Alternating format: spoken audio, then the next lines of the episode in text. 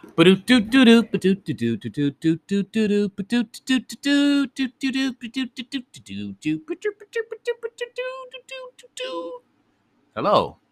this is Reading with Finest. I am Finest. I'm reading American Indian Myths and Legends today. The story from that book that I'm going to read to you is Coyote Gets Rich Off the White Man.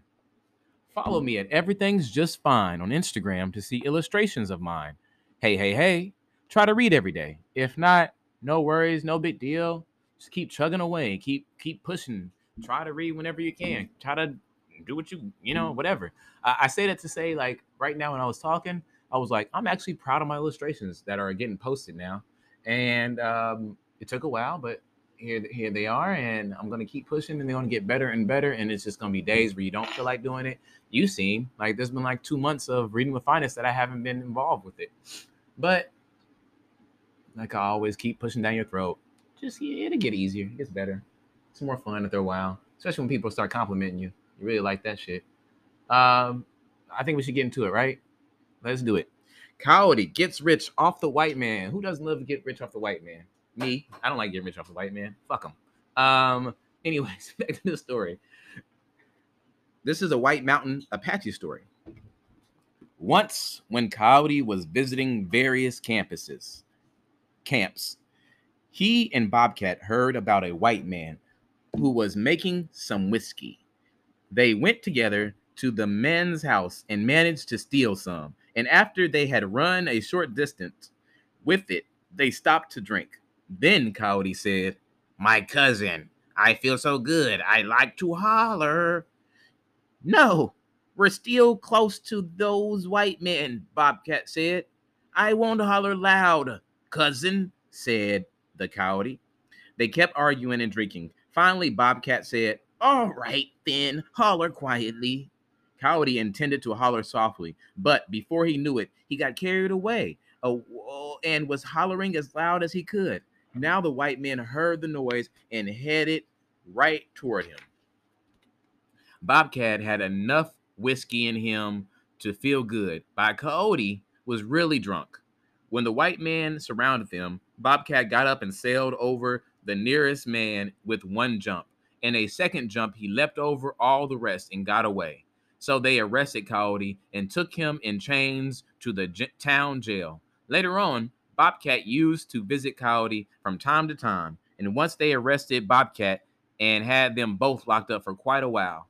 One day, the two prisoners watched some white men breaking horses in front of the jail. There was one horse that no one could get close to, and Coyote boasted, "I could saddle that horse right away."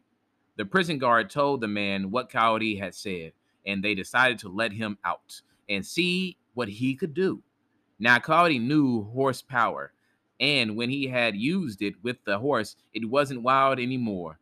He got on and rode it around, and then thought he would have some fun. The horse balked, and though he kicked it gently with his heel, it wouldn't move. Coyote told the white people to put on a fancy saddle. They brought out a brand new one with taps and saddlebags and everything on it, just as he wanted. He put it on the animal, remounted, and kicked it gently so it wouldn't move. This horse is thinking about a nice white bird bridle and bit the lines, all covered with silver," said Coyote.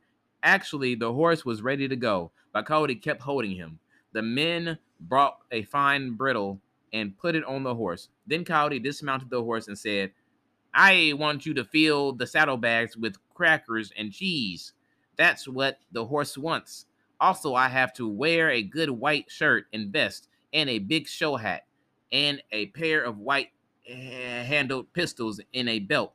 That's what the horse likes. And good silver spurs. The horse wants these also." They brought all this finery for Coyote and filled the saddlebags. Now Coyote got on the horse. Ahead by the gate were some American soldiers. He kicked the horse hard and started for the soldiers at a gallop, making it look as if the horse were running away with him. The soldiers moved back, and he and the horse tore through the gate and disappeared.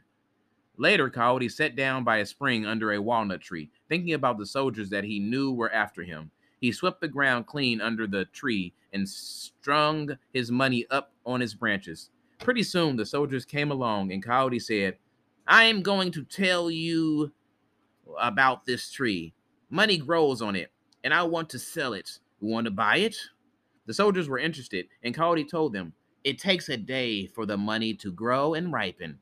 Today's crop is mine, but tomorrow it's all yours.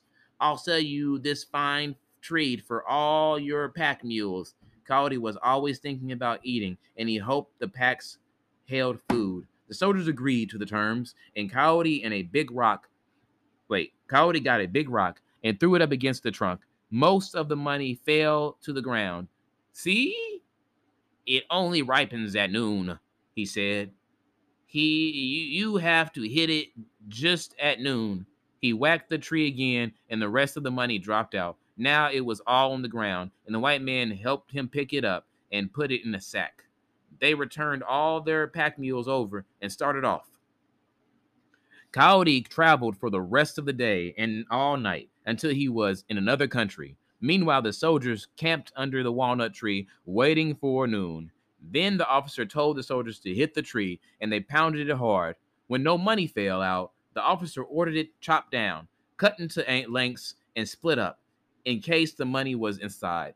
No matter what they did, they couldn't find even 5 cents. That night, one of Coyote's mules got hungry and started to bray. Irritated at the noise, he killed every mule that brayed, until at last he killed them all. So when he came to a white man's house, he brought a burro for him.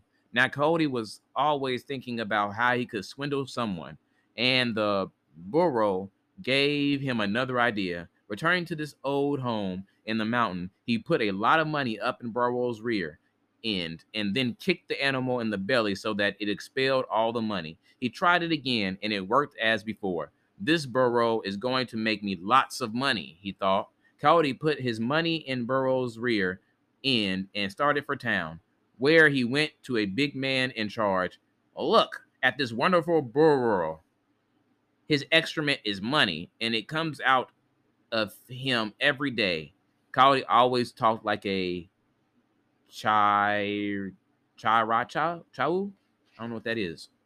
Let's see him do it," the head man said. "All right, see for yourself. The first money that comes out is mine, but after that, it's all yours." Coyote started kicking the burro in the belly, and his money fell out. He gathered it up. "Now it's yours," he said. "Tomorrow, at the same time, he'll do it again." They paid him lots of money, and he went on his way. On the following day, when the time came, the white man brought the burro out and kicked him. He merely broke wind. They kicked him all day till evening, then said, "We might just as well kill this burro and look inside him." They cut him open, but there wasn't a sign of money inside. Based on a tale reported in 1939 by Greenville Goodwin.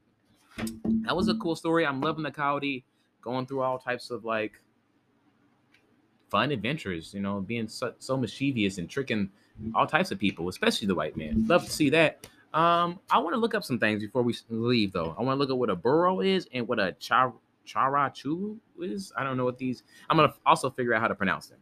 How to pronounce burro? I think it's some type of donkey, I'm guessing. You pronounce it like burro. Burro. And how to pronounce donkey, and it's burro. It's in Spanish. Duh. Makes sense. Because Coyote said he did go to a different country, a different land. Now I'm assuming that he just went down south and probably ended up in a place where people speak Spanish. Makes sense. Let's see what this other word is. It's in Arizona. This thing is in Arizona. Chiricahua. What is a Chiricahua? The Chiricahua is a member of an Apache people, formerly located in southern New Mexico, southeastern Arizona, and northern Mexico, now living in primarily Oklahoma and New Mexico. So I guess they're calling him someone that's from up north of Mexico? Yeah, Native American tribe. Apache, these people speak via Spanish. Wow, that's pretty cool. Good things to learn. Apache spoke Spanish. Some of them did. Well, thank you for listening to Reading with Finest. I'll be back here tomorrow to read to you again. I love learning new things. Hope you learned something too and you loved it as well. All right. Ba-do-do-do-do, ba-do-do-do, ba-do-do-do, ba-do-do-do-do, boop, boop, boop, boop.